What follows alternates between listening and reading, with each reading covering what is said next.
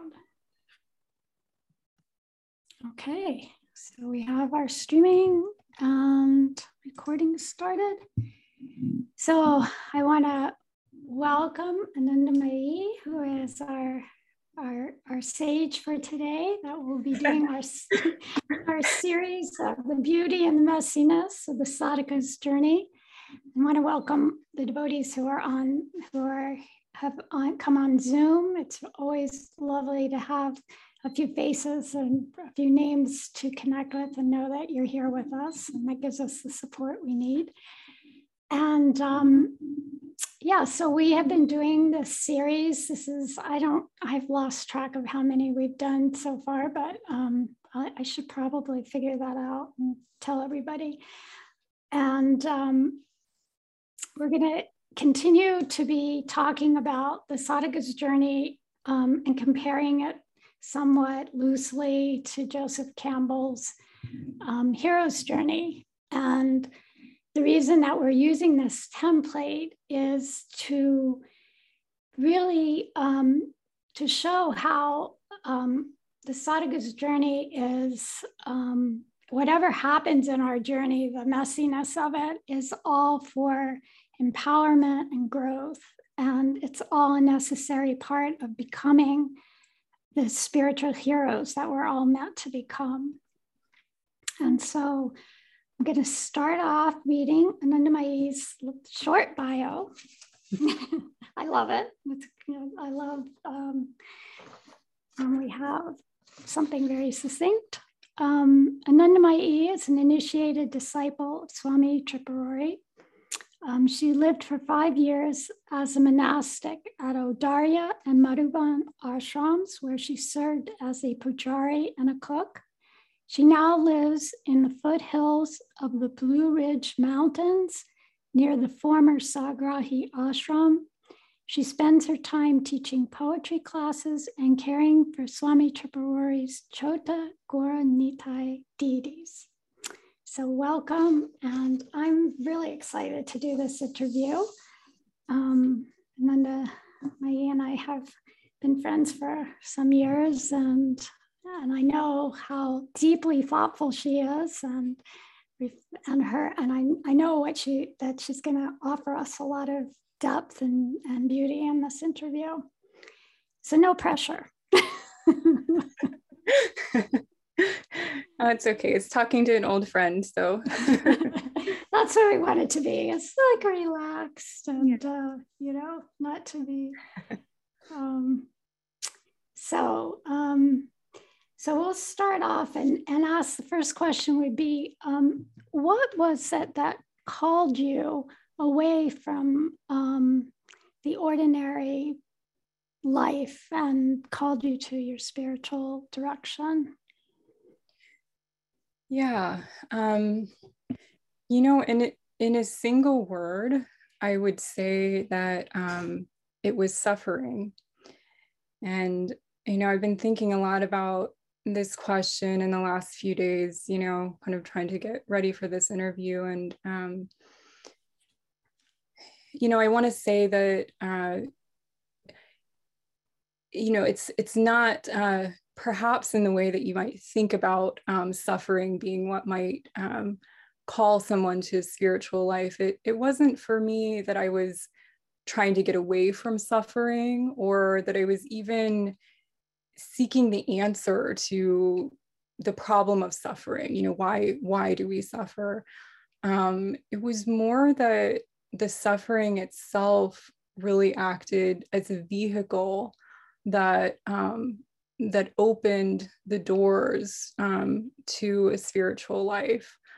Um, and I, you know, I was thinking about, uh, you know, kind of how to explain this um, to someone. I, I, think that maybe we all have experienced this in some way, um, but um, how how to kind of, you know, to talk about it. And a, a couple of images um, came to mind. The first is uh, an image from um, from alchemy. Um, I don't know if uh, everyone you know knows what alchemy is, but it's an it's an old kind of um, magical art uh, where where um, elements are taken and and generally the idea is um, one one thing that uh, alchemists try to do is to make gold and so i was thinking about how when we experience trauma um, which is part of my story. I experienced um, trauma very early in life. Um, i was sexually abused uh, as a child and I, I won't you know talk about that too much here but it's part of my story and an, an important part in this way. Um, and uh, you know for me um, and i think for a lot of people who experience trauma it kind of breaks a person down into their elements you know what we what we thought we knew about the world and about ourselves um, kind of comes apart and and we're left with kind of these raw elements but what it also does is it creates this kind of alchemical vessel, um, if you will, where these elements can be put back together in a new way. And so we have this, this chance to kind of make gold, if you will.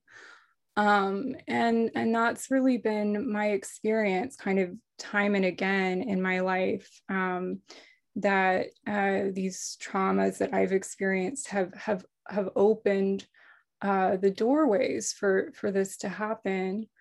Um, the other image I was thinking of is um, that in the forest, um, you know, uh, there there are frequently fires. Now, of course, I know right now, you know, this is uh, something that's been been uh, unsettling in our world, but but uh, in general, it's it's a natural process that happens. Um, you know, there's a forest fire, and those ashes uh, nurture the soil. They nourish the soil, um, and and create the conditions for new growth. And and I think this happens for all of us too. We experience traumas. Um, they can be big or or little. Um, that kind of again um, break us down into our elements and create the conditions that we need for growth and for change.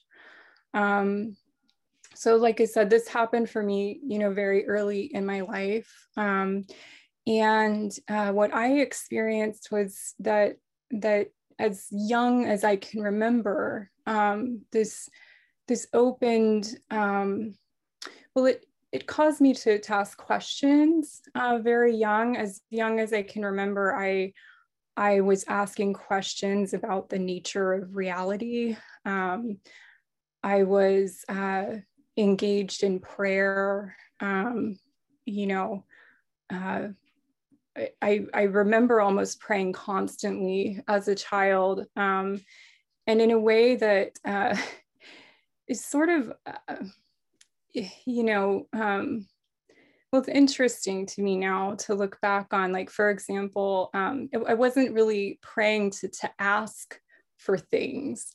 Um, it was like I'd hear a funny joke and I would offer that to God in my mind, or, you know, because I wanted God to, to hear the joke too, you know, or um, I'd see something very beautiful and I would, I would you know want to share that um, you know in a prayer.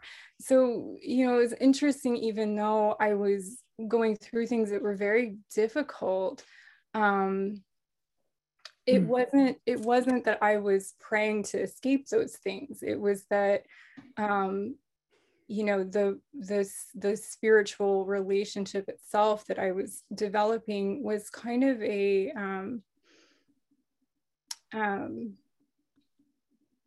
a, a, a, balm if you will to you know to to help me through those things and to give me perspective um so anyway oh, wow that's no that's so beautiful and i love your your two images there and it reminds me of another image that Padmanabha Swami just shared recently in a class, I think in Bulgaria, about some the art of pottery went in, I guess it was in Japan when pottery breaks and then they put gold to put the pieces back together.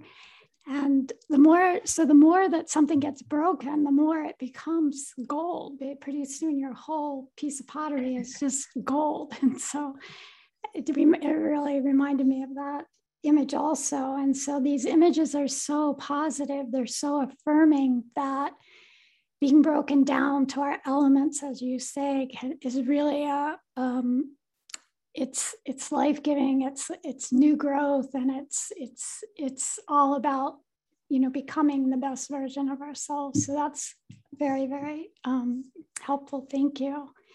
So yeah, you kind of entered into that next question of you know what things in your in your childhood really kind of gave you clues or hints about your your direction. Now I know that there was a period of time in your life where you you know you went to college, you went to you did things very much according to the script, you know, and so what were some some other things maybe that gave you the indication that you were not bound for that kind of ordinary existence?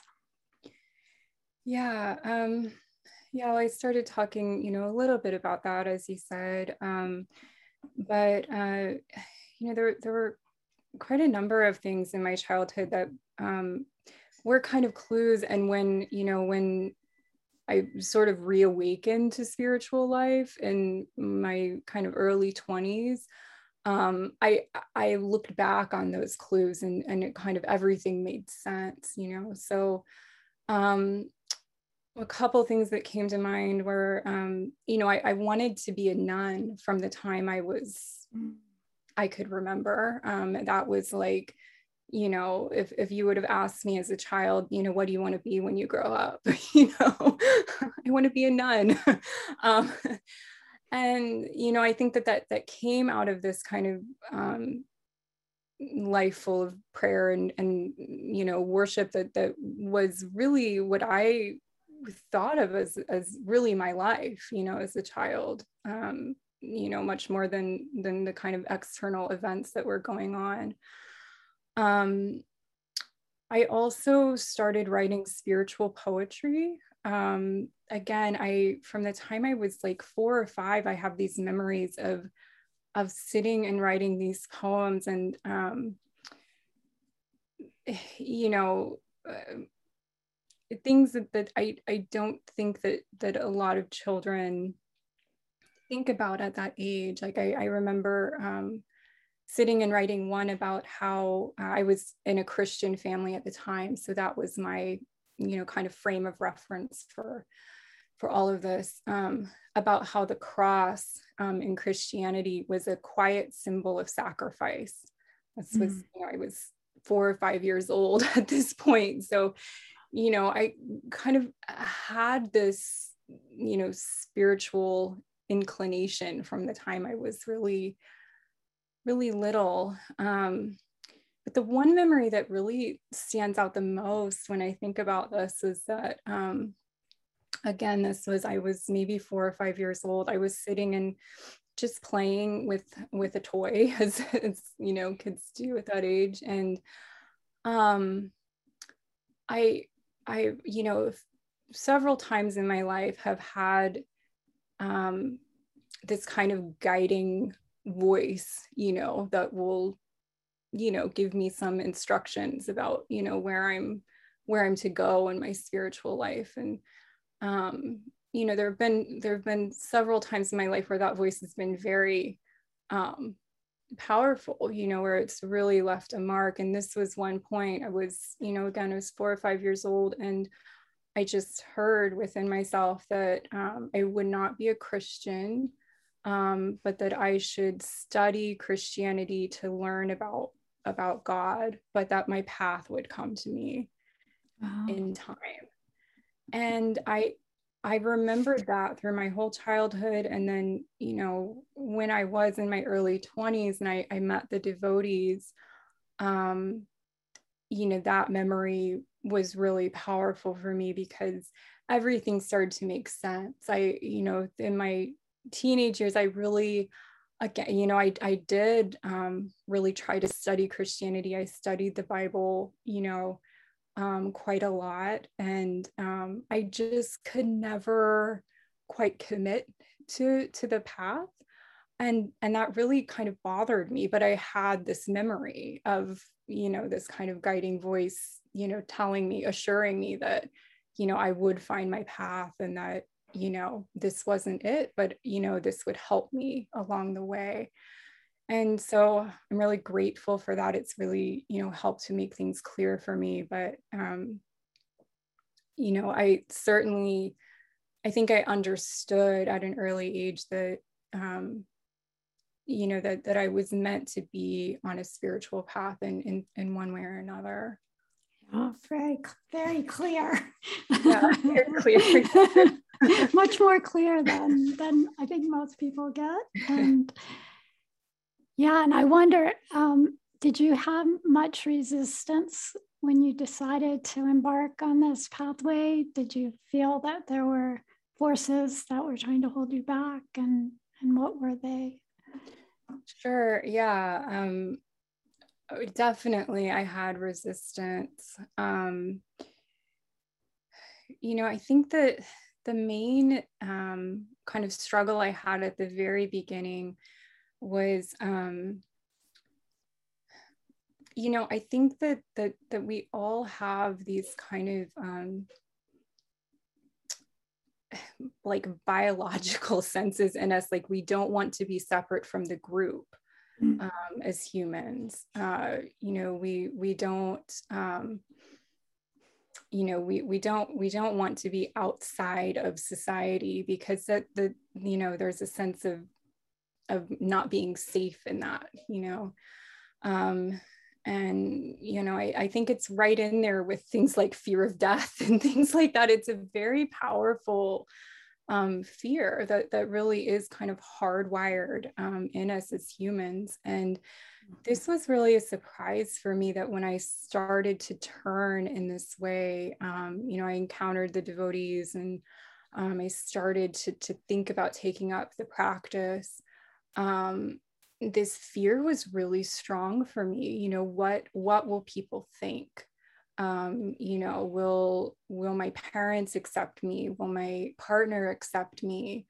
Um, i even remember you know one of the first uh, kind of you know things uh, you know after i met the devotees was I, I sat down with my partner and i said um, well what, what will you do if i'm chanting in the house you know, and he, um, he, he was he said oh i'm not sure you know i don't know how that would be um, and and so he did have a sense you know that, that this could really radically um, change you know my my whole support structure mm.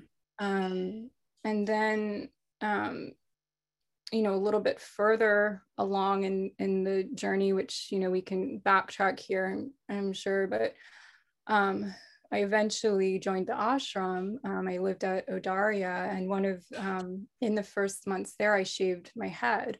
Um, and this was, you know, uh, my Guru Maharaj um, had uh, had asked me to, and and you know, everyone else there shaved their heads. So, um, and I was so shocked after I had done that that um, I was I there was this kind of like visceral fear of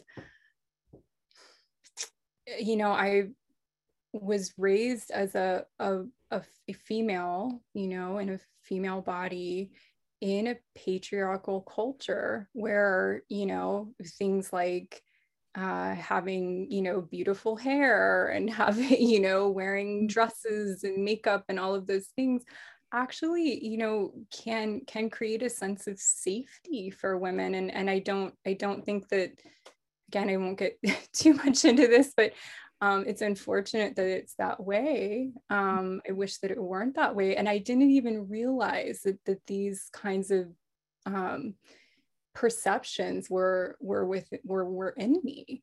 And so to give that up you know to give up this sense of of belonging uh, in this culture um, was really scary was really scary for me. And uh, you know i think a lot of what we do um, in an ego effacing spiritual path really does kind of you know put us so that we're swimming upstream you know we're we're, we're swimming against um, you know there's all the other fish are swimming down this way and we're swimming we're swimming the opposite way you know and so you know we leave the safety of the group and we you know and it's also going to be a struggle um and so yeah you know it, it was it was quite hard at first to to give those things up um yeah, so you know. yeah, really wonderfully articulated. Um, and I think even you know my own feelings about what you I just really echoed inside of me. Yeah, the feeling of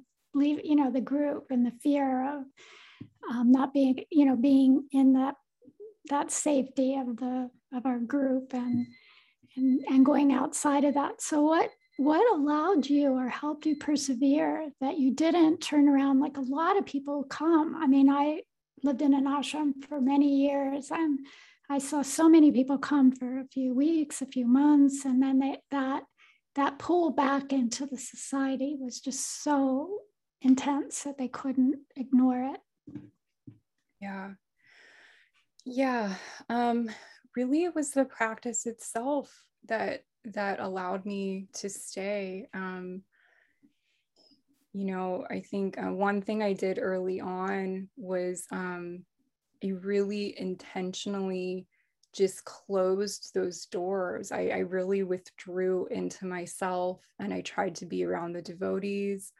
Um, and I just, you know, I just looked at it as an, as an experiment, you know, let's just see how this feels. Let's see what comes out of this but I did really shut off um, other connections that I thought might influence me because I, I really wanted to be able to hear my own voice. Um, and so, and, and, and I, I did, you know, I kind of quieted everything else down so that I could hear my own voice and, and so that I could hear um, Krishna or, you know, however Krishna was speaking um, through me, whether that was through other devotees or, you know, some sort of internal guidance. Um, you know, I, I, really tried to quiet everything, but but in the end, you know, it, it really is just um, that the practice itself um, maintains us. I mean, there's everything that we need is is is in our practice, um, and, and is in Krishna. You know, so really, I mean, we talk about you know, thinking about Krishna as our maintainer as, as a part of um, surrender, as a part of Sharanagati, but um, you know, it's simple in a way. You know, uh, you know, Krishna is our maintainer, and and the form that Krishna has come in is is the Maha Mantra. You know, it's our chanting, um, our kirtan, our deity worship. Um, at, at this point in our, at least in, in my sadhana, and I, and I found that to be more than enough. I mean, it's, you know, if any time I think, you know, there's something that's too much, you know, as soon as I go back to that, you know, I go back to to to chanting, I go back to to a kirtan or to the deity worship, you know, I find like everything I need is there, you know, to to get to get beyond whatever whatever obstacle it is. So um yeah, I guess I I as much as you know like looking back on it there was a struggle of course like you know it was it was you know very much not easy you know it's the answer to that was really always very simple you know um so it's kind of interesting you know to, yeah yeah. Well that's that's that's like you know in the hero's journey they get special mantras and potions and and you know swords and all mm. kinds of things to be able to fight the obstacles and for us we get the maha mantra and we get sadhu sangha that's our um, those are our weapons and and that's what if we take to them then we have this amazing empowerment to push through what seems insurmountable i mean i really at the beginning was I, I didn't know how I would fight against this current that you're talking about. Like we're going upstream, they're going downstream, and it was, it felt very much like a, a losing battle, and I was going to drown in this in this whole process. So I really appreciate that so much. yeah, so why don't we turn to then what happens that when we come to the path and we actually make that commitment and um, and say, okay, I'm here for better or for worse. I'm sticking to this path. This is, you know, and and that's kind of like our real initiation is when we make that heart commitment. Um, and so that's when, yeah, we get tested and the struggles come in all kinds of different internally and externally. And that's the messiness of this, this journey. So um, I'd love to hear you talk about what some of your messiness has been. yeah. Um, well, I mean, there's there's been considerable messiness. Um, as, I, as I said, you know, at the at the beginning, though, um, you know, and this isn't to say that there weren't dark times in all of this for me. There were certainly, you know, there were certainly really difficult times when, you know, I I looked at, um, you know, some of the the struggles I was having, and um, you know, I think um, the fear for me was wasn't that um, you know wasn't that that Krishna doesn't exist or that you know that God doesn't exist or whatever. It was that um, that that Krishna is out there and he just doesn't care. You know, he just doesn't care about me. You know, like why am I you know why am I struggling in this way?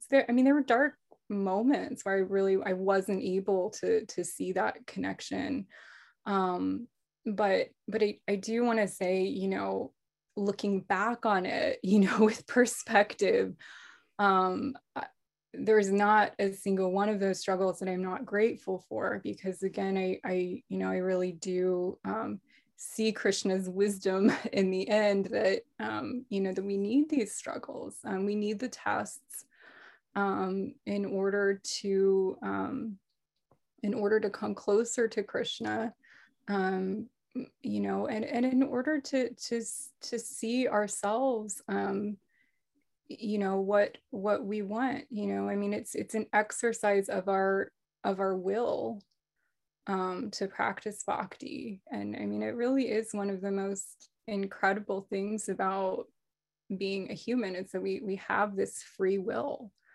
and um, you know we can make the choice in the face of, of difficulties um, or in the face of great happiness um, in the world uh, also you know not easy when when things seem to be going so well um, to to enter into spiritual life um, and we can we can have a long conversation about which is better um, you know which is more conducive for spiritual life but um, you know it's not it's not easy to choose um to choose bhakti but but as we do we we are in difficult situations and and we choose bhakti again and again that that's strengthening that um that that will to choose so that the next time you know something comes to us that we choose that again because we saw in the past you know that that when i chose um you know to turn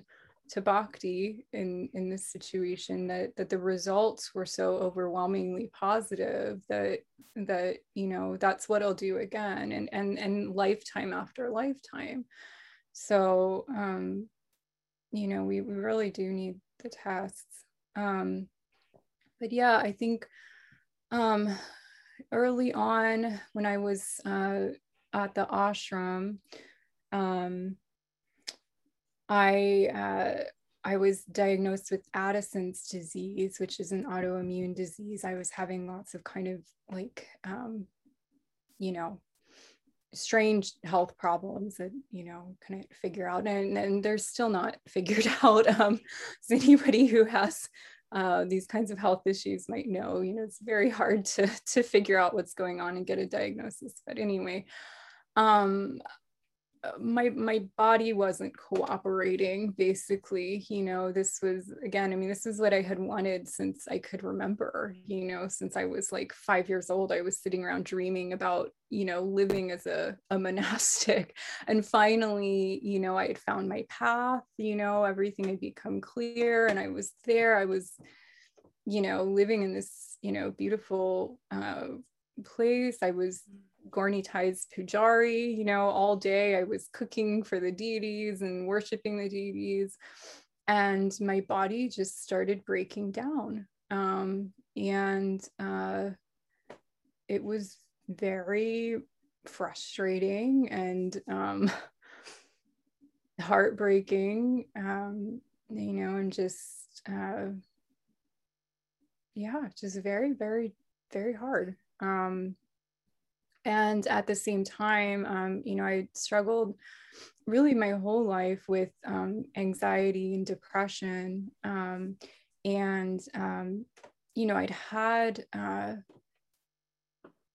quite a, you know, a number of, of spiritual experiences at that point, especially, you know, after meeting the devotees and in this kind of interim between going to the ashram where I thought, oh, this is over, you know, this is, I'm not going to struggle with this anymore um, and and then I started struggling with with it again.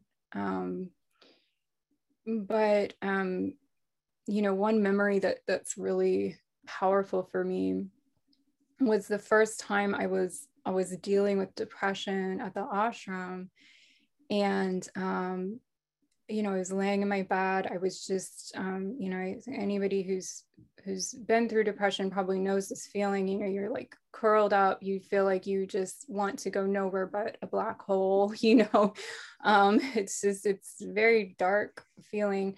And I was chanting. I was chanting the Maha Mantra, and simultaneously, while I was feeling this this you know horrible feeling of depression, I felt this just intense joy and you know bliss from the from the mantra um and i i remember just thinking like you know wow like i mean this is what this is mm-hmm. teaching me this is what this depression is here to teach me in this lifetime that i'm not my body i'm not my mind and that you know, there is no, my sadhana isn't dependent on a place, it's not dependent on a body, it's not dependent on a mind, that, you know, I, I'm able to practice even while at the same time having this experience of depression that that you know it, it, was separate that my experience as a devotee um, that my experience of myself was was separate from this experience I was having in my body. Um, and and the same, you know, I had the same experience with some of you know the physical um, struggles I had, you know, going through experiences of pain and neuropathy and things like that. That you know, I could have that experience, which was, you know, unsettling. Um, and also at the very same time have you know experience of, of just total joy and bliss from from um, a kirtan or from chanting the mantra or worshiping the deities.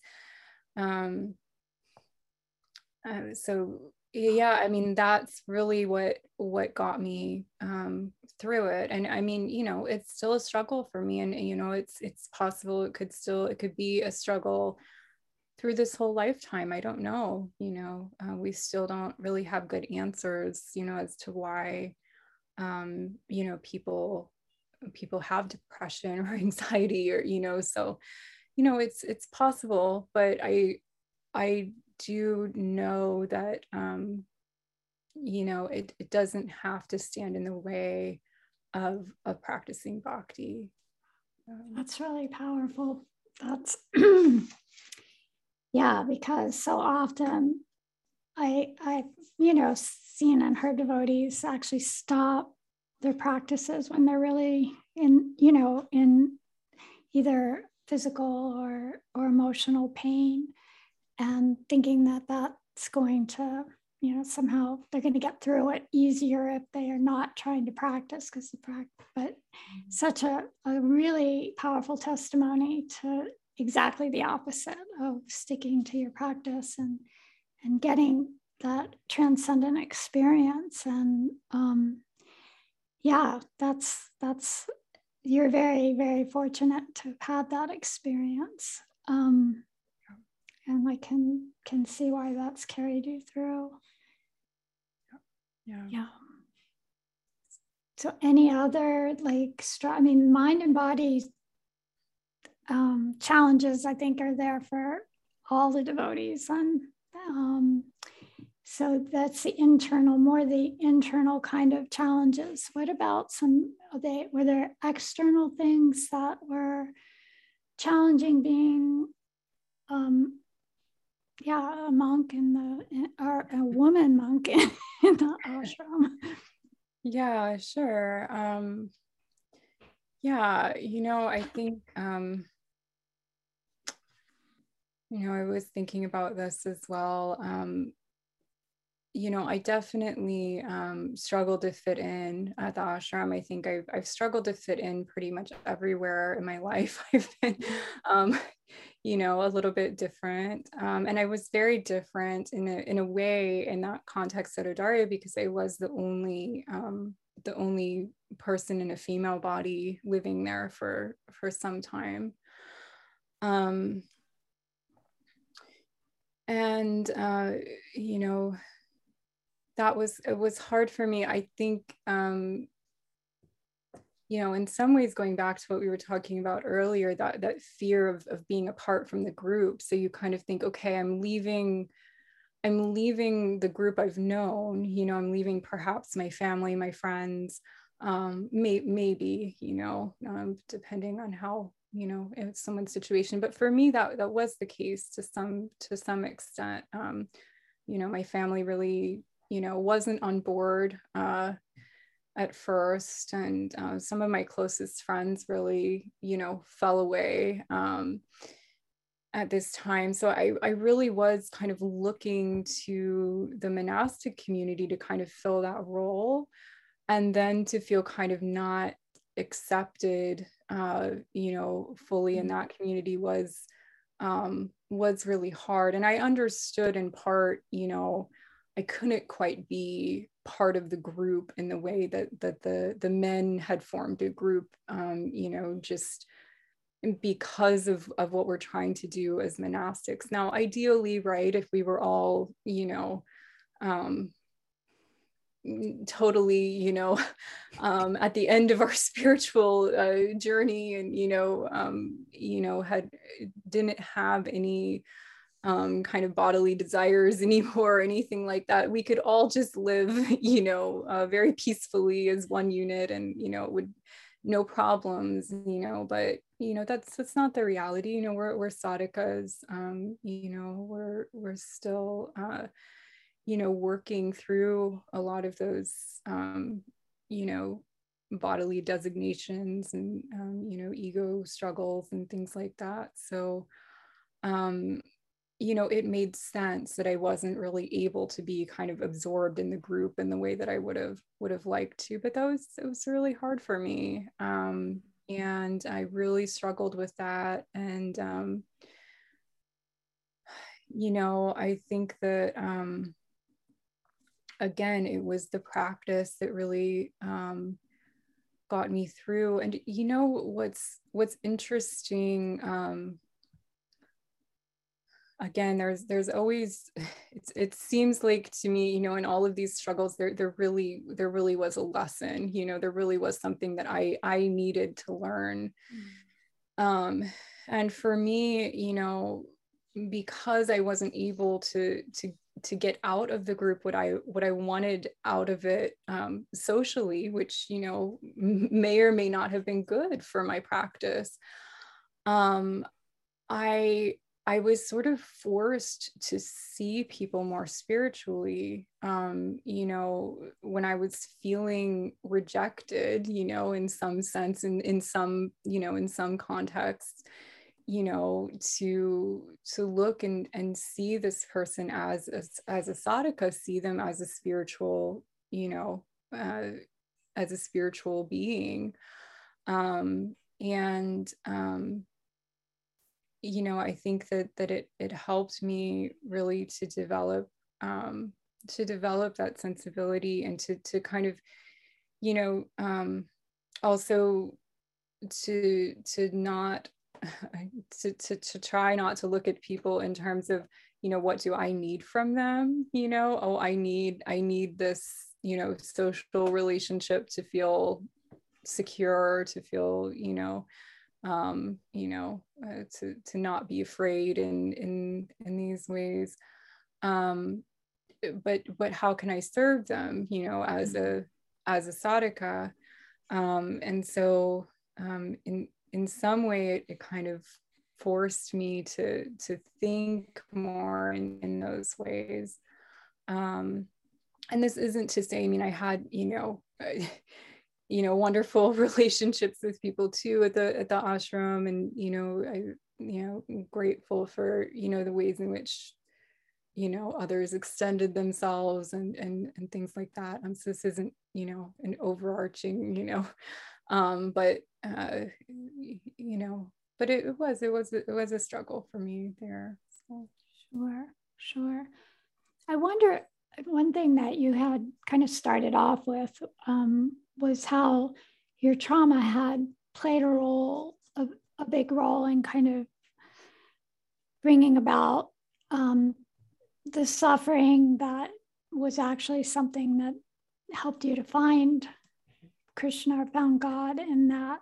Um, so, did that, you know, because trauma is such a, a deeply um, in, you know, deeply rooted experience. Um, did you find that it came up after you, you know, like you had said with the depression and the anxiety, you came and thought, well, that's all in the past now. I won't have to experience that. So I wonder if if your your experience of the trauma that you went through was also something that you thought would be flushed and you wouldn't have to deal with. And and and if not, how how did that play out in in your experience in the ashram or? Yeah. Yeah. No it's it's a good question. Um yeah. Well um i guess there's a there's a couple things coming to mind um the first, I guess, to to backtrack um, quite a bit, I guess, would be that. Um, so when I was in my early twenties, and I was, um, you know, as you mentioned, I, you know, between my childhood and then, you know, my my teenage years, I'd kind of gone through um, really a time I, I, considered myself kind of agnostic um, for a while. Um, sometimes I would call myself an atheist, you know, while I was still like praying and sneaking into churches and things like that. But um, I guess I went through a time where I was like very interested in philosophy. Um, and it was very much, you know, I was actually reading a lot about religion, but but from really a philosophical um, perspective. So it was really, you know, a lot of those kind of more mystical, so to speak, doors kind of closed for a while. Um, and I was I was much more in my head. I was much more kind of an intellectual, um, you know, period in my life. And it was a trauma that that kind of reopened those doors from my childhood. Um, and I won't go into that too much, but there was a death in my family that was very much connected to the earlier trauma, and it it it really it opened um, all of that back up again, and um, I became um, interested again in in mysticism in um, monasticism. I started like you know reading everything i could get my hands on about um, both of those things and about um, Eastern religions and, and things like that. And um, it was pretty soon after that that I met the devotees. Um, so, um, you know, again, it was, you know, you know these traumas time and again that kind of marked these significant shifts towards um, you know spiritual life in in my journey. Um, and um, that particular time in in it in that processing in the processing of that trauma, I I was I, I was thinking a lot about about the purpose of my life you know what what you know what am what am i supposed to be doing here and the answer that kept coming to me very strongly was that um, that the primary purpose of life is is to learn to love and not in the sense of like family love or you know friendship you know and and this although that can be part of it and that can be a practice um, um but but um kind of the essence of of loving that that that was the primary thing to explore. And it was really like right after that that i met um, the devotees. Mm. um, and i had made a, a move in response to that kind of uh, n- knowledge. I moved from new york to chicago and ended up living like down the road from from some devotees. Um, so it all really felt very much like arranged you know at that point. Um, but then I guess fast forward a little bit, um, I had met the devotees um, and I had a very powerful um, meditative experience. Um, and uh, it was while chanting uh, the Maha Mantra. And um, it's a very, it's that experience to me is this very, it's sacred. And I, I i really i it's an experience that i don't talk about i've, I've talked about it with my guru maharaj but um because i think of it like a like a candle you know it's like a mm-hmm. little flame that's lit in me that i don't i don't want to blow out with my with my ego because i know if i talk about it that there's a, a possibility of it coming from in, from a place of mm-hmm. of ego and so you know i, I don't want to um, you know i don't want to talk too much about that here but it was it was a powerful experience for me and after that experience one of the first kind of like waves that washed over me was the suffering is done it's over mm-hmm. um, and uh, I literally, I mean, the words that that came over me were "it's finished." It's it's done.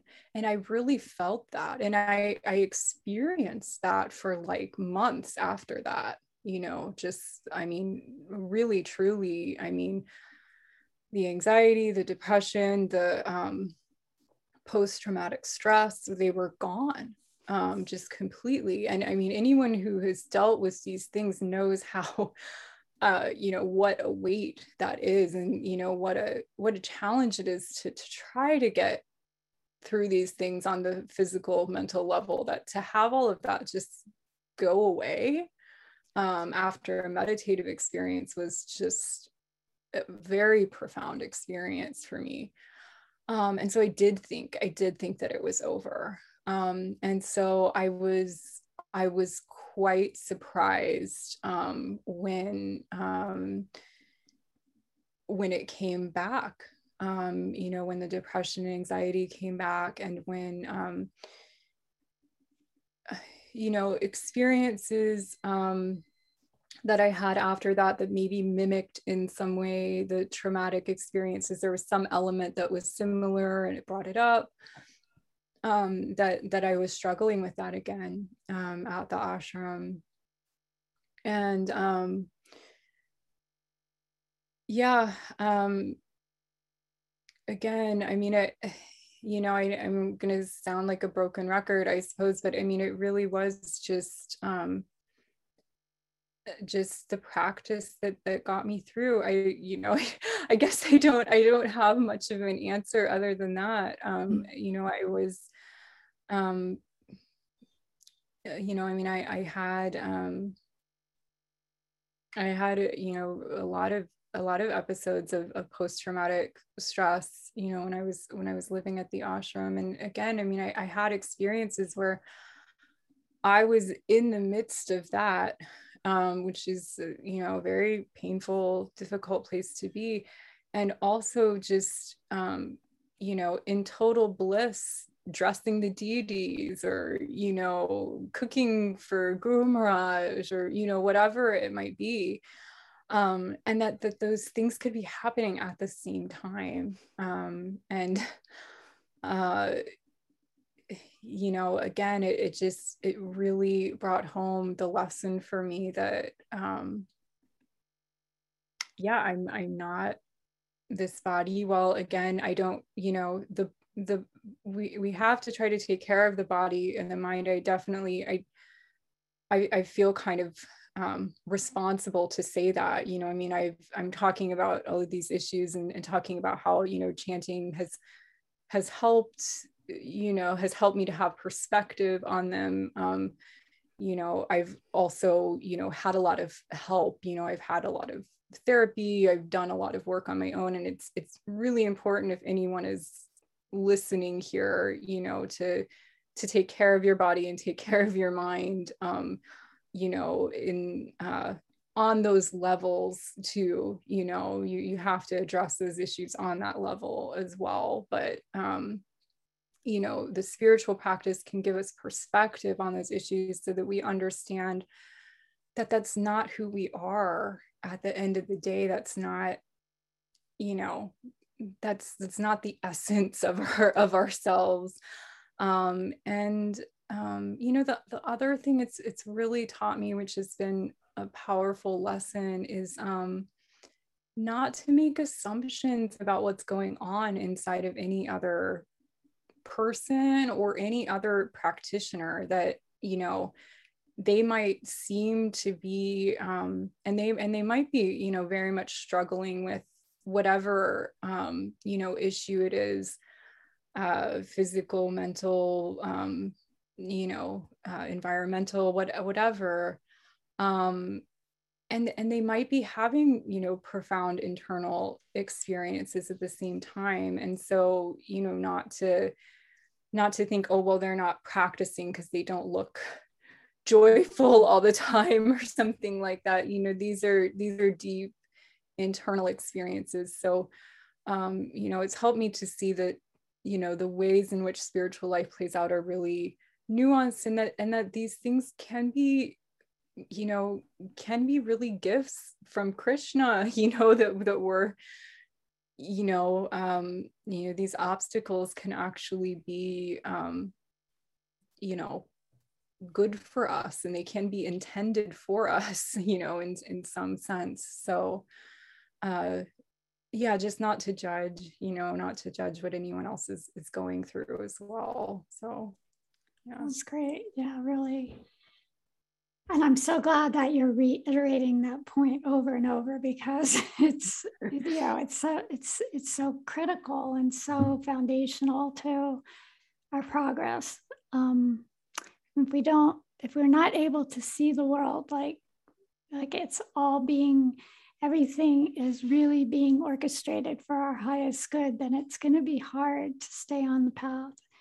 And we will become um, discouraged. And and if we don't really have that that that deep conviction of that. So so thank you that you've been you know able to to do that for many years and stick to your practices and stick to the path. And so um, i would like to ask you um, just because i'm looking at time but, um, so um, what would you say are some of the most profound changes that you've seen in yourself? Yeah. Um, yeah, I think that the most profound change I've seen um, is really the ability to experience joy. Mm. Um, and and the perception it's funny I, th- I, think we've we've kind of already gotten there in our in in talking yeah. it through but um, the perception that um, that that reality itself is beautiful and good at the end of the day um, and and that it it and that it, it is that it is beautiful it is good it's um, friendly as we like to say um, including suffering including trauma um, you know including it's not it's not good despite those things. Um, it's it's it's good um, it's it's good as a as a whole and and you know in in everything that that it that it is. Um and you know i think it's it's those experiences that i've had of, of, of experiencing you know um, really dark moments alongside this sense of joy that that's helped me to be able to see that clearly that um, and and it really has um, become to me like a river that just flows through everything you know the, the this sense of um, the joy of of just existence of of reality and and ultimately of course of um, our existence in to Krishna, which which is our existence really, um, is uh, is a constant. That it it's uh, again I, I I imagine it like like a river that's just flowing through you know um, all of these experiences that that we that we have the ability to to always go and sit beside you know like there that that that's always within us and that no matter what is happening you know we can walk down to that river and sit and and hear it and see it and and and know that that ultimately is the truth. That's what's eternal. You know that's what's going to go on. All all of the rest of it is circumstantial and it's intended to help bring us to krishna. Um but but that's you know it's that that's going to change you know those those those things are are just our circumstances. So um yeah i i think you know that ability to experience that joy um is really a profound change i've seen. And then connected to that um is a sense of compassion. You know I, I think that joy and compassion really are directly related um, and I think as one grows, the other grows as well. Um, but that I can, you know, from that vantage point, um, you know, beyond empathy, you know, like, you know, a sense of, of really, um, you know, a spiritual sense of connection with, with all other living beings and a, and a sense that, that that other living beings also are more than their circumstances and, and more than their bodies more than their minds um, and to be able to see others in that way also and and to see others as um, also on a path and so you know to be able to hmm. look i guess with with curiosity at their journey like even if it doesn't make sense to me as some aspect of their life or you know doesn't make sense to me to just look and see hmm i wonder how that's functioning for them. I wonder how that's helping you know to facilitate um their growth um and just to to be curious about that rather than you know kind of um you know judgmental about you know um, you know how how somebody else's you know uh, life is manifesting at any at any one point. So um but yeah so yeah sense of, sense of joy and a sense of compassion and and just a sense that that um life is good. And I, I it sounds like it's a simple thing and it's a, it's a it's a kind of cliched phrase i guess but um from a spiritual standpoint it's it's not cliched at all you know to to feel that that that life that reality itself is good is is really quite profound you know um to, to it really is. It is it's again the foundational piece for the sadhaka the more that we have that really really in place then we become fearless because with unless we have that understanding there's going to be constantly fear of bad things happening like you know the sky is falling or you know um, but yeah even if the sky is falling literally the sadhaka sees oh okay this krishna's way of winding up this you know this um, incarnation of my you know and it's fine because he's going to take me to some other adventure somewhere else and it's going to be wonderful. So yeah. i think ultimately yeah not even being afraid of our you know ultimate the body's ultimate destruction, which is going to happen, and embracing that's part of life. It's it's part of the journey, and all of us need to, you know, really come to that and along the way. And it sounds like you're really on the way to embracing that reality and that ultimate um, aspect of the human experience. Yeah, on the way. I mean, I, I want to say also, I mean, I'm still human. And I think it's important to like to talk about that too. Mm-hmm. I mean, mm-hmm. you know, when things happen that are scary or unsettling or traumatic or whatever, I mean, there's still that, you know, those fears still come, you know, mm-hmm. it's just that, you know, I have a practice that allows me to see over them now and to, to, to see beyond them and to put them in, in context of a, a larger whole.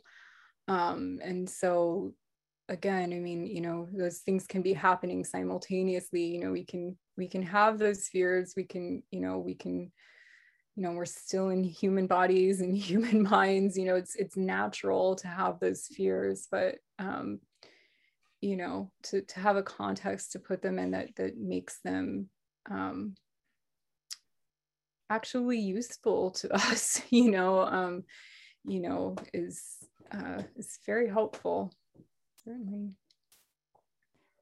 So just one last question that i would like to ask um, now you did leave the ashram and now you're you're living um, in the world and you have you know a, a real job and you have a house to take care of and um, a lot of responsibilities that kind of might even look like an ordinary life but it's far from ordinary. And maybe just talk a little bit about that transition and how that's fit into your progression as a sadhaka yeah sure um yeah first of all um just want to say, you know, um, the transition hasn't been easy. And I think that that's something, um, you know, we need to to talk about as devotees, um, just in general, that um, you know, moving from an ashram life to to a householder life. I mean, it's it's a it's a huge adjustment, and that's that's okay. That's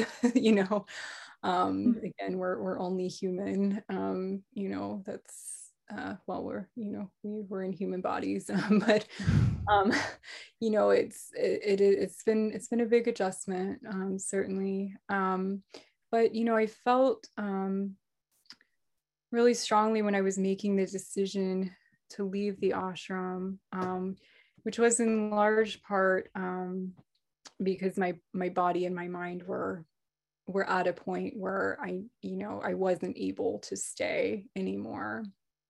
Um, but when I was making this decision, I felt really strongly that I, I wanted to be sure I wasn't choosing to leave because I was running from something. I didn't want to be running from even the fear of, of death, you know, even the fear of, you know, my body can't can't um, exist in this environment. And you know it might ultimately lead to you know serious illness or or death. Um i didn't want to be running from that fear. Um i wanted to be sure that i was making the decision um out of a desire to move towards uh, a, a deeper connection with krishna ultimately and, and in order to build my spiritual life. And I felt really strongly that um, actually at the at the end of the day, um, what I needed to learn was that um, bhakti wasn't isn't dependent on a place, uh, even a very spiritual place. Um, you know, like Audarya and Madhavan ashrams are. I mean, uh, you know, they are this in a sense a, the spiritual world in this world um, and uh, very special places to live um, but uh, i i knew that that for my own spiritual journey um, you know i had said i had wanted to be a nun from the time i was little well in a sense although that's a spiritual goal, it's in a sense an anartha in that um, I I was thinking about that as as my spiritual life um, in in a way. And so I knew that I also needed to get away from that perception, that I, I needed to cultivate that ashram in myself.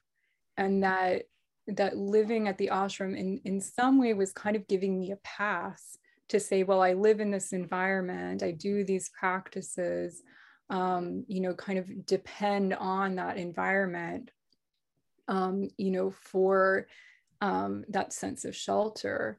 Uh, and and that's okay too. I mean, that's you know um, that was you know I grew a lot in that environment, I, and I did need that environment um, to some extent for you know for that period. But I I felt very strongly that that I needed to grow um, beyond that in a way for for me. Now i think you know of course you could go back to an environment like that and experience it in a whole nother way. So this isn't to say you know everyone living in that environment is having the same you know um you know difficulty or, or whatever. But um for myself i felt really called very strongly um to cultivate that ashram in in myself and to to be able to see that um, that bhakti isn't dependent on my body it's not dependent on my mind it's not dependent on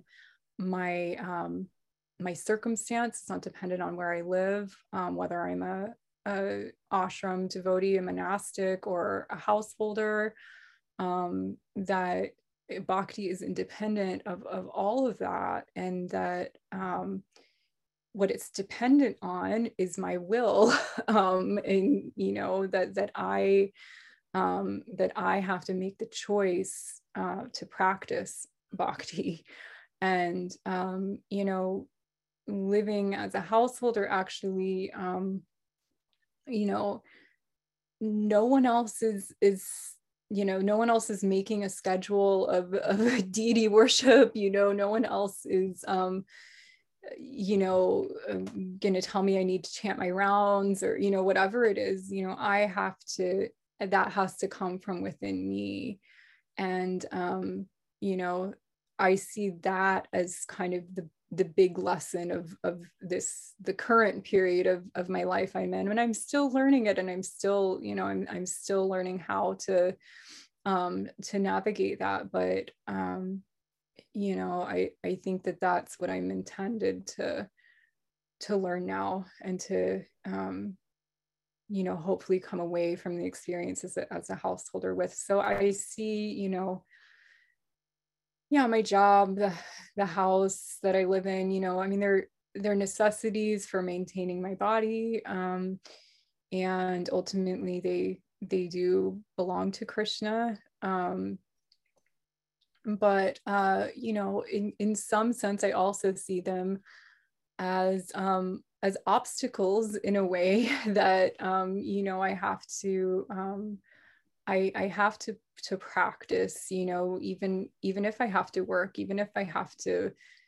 clean my house or you know um you know whatever it is you know whatever kind of maintenance things that need to be done um that um you know i still have to to will myself to to practice. And every time i do that every time i express my will in relation to bhakti um, I'm strengthened as a devotee. So I get to do that a lot as a householder.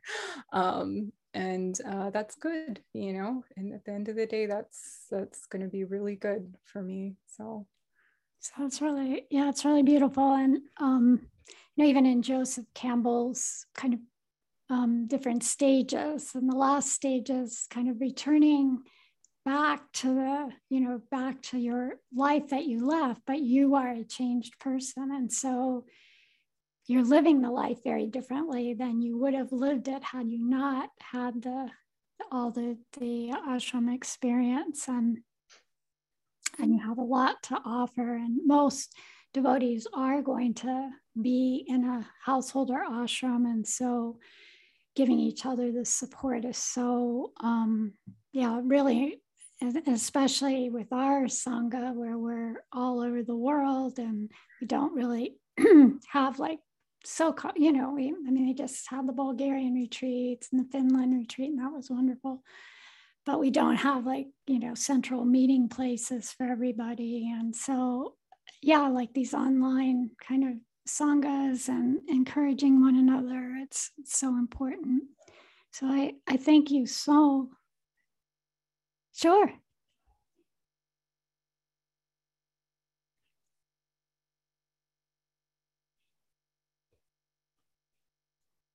Oh, okay. Yeah, sure. You have to leave right now.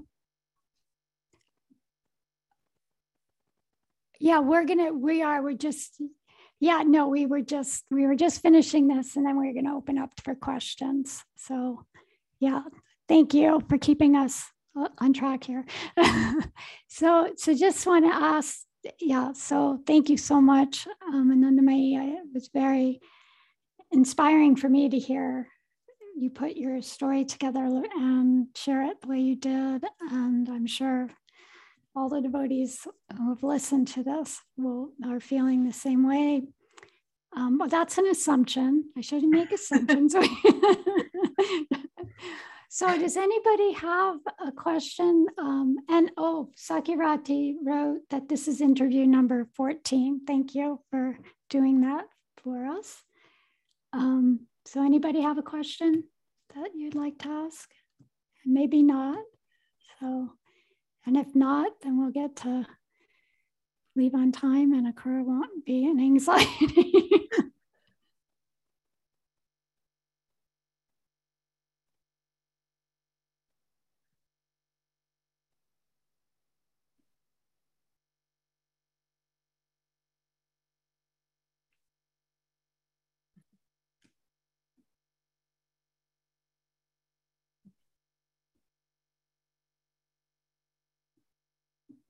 Thank you. And Thank for the you. devotees who are on Facebook, um, you wouldn't have heard what Akrura just said, but he was just appreciating the depth of this interview and how he feels he can feel the presence of Tripurari Maharaj in his beautiful disciple. So, anything else? Last minute, one more, maybe, if anybody has anything, take one question.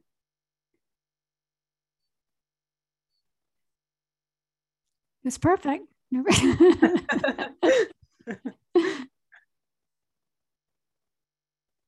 okay. Okay. So then we can we can wrap up and um, let's see who is up next week. Oh, there is. Okay.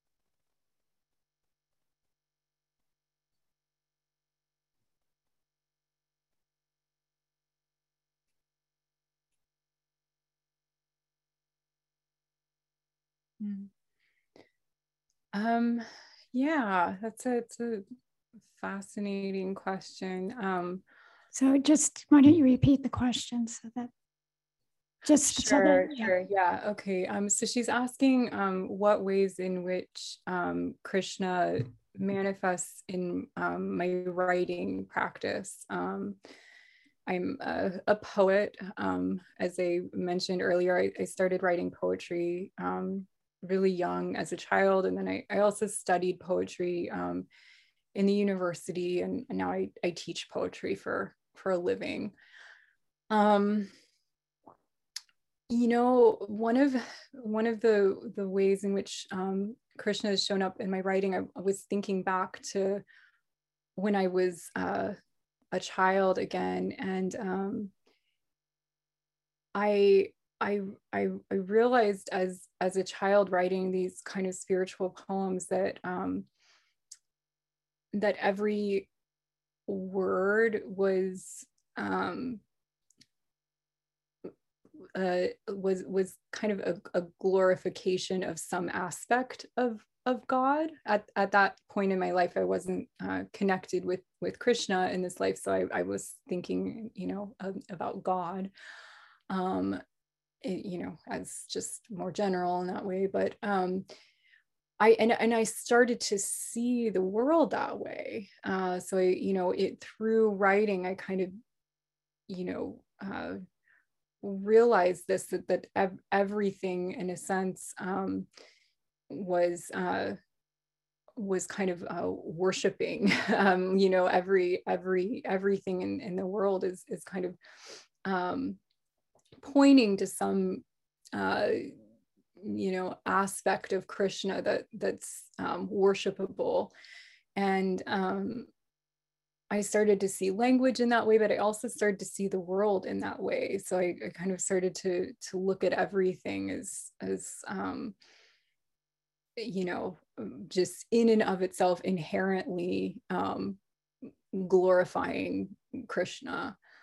Um, and uh, yeah i mean I, I, it's it's i guess a little bit hard to explain but i i think that that that has um, had really profound impact on how i use language um, in poetry. Po- poets use language not necessarily uh, in the same way that that we use language um, in our daily speech, um, we use language kind of in the way that that a potter uses clay, you know, um, you know, to really form something um, new. We kind of really get our hands into it and you know um, make make something um, out of it. And so to kind of see inside language in that way you know when i when i write i'm, I'm really um, trying to evoke something beyond just the just the literal meaning on the page um, and and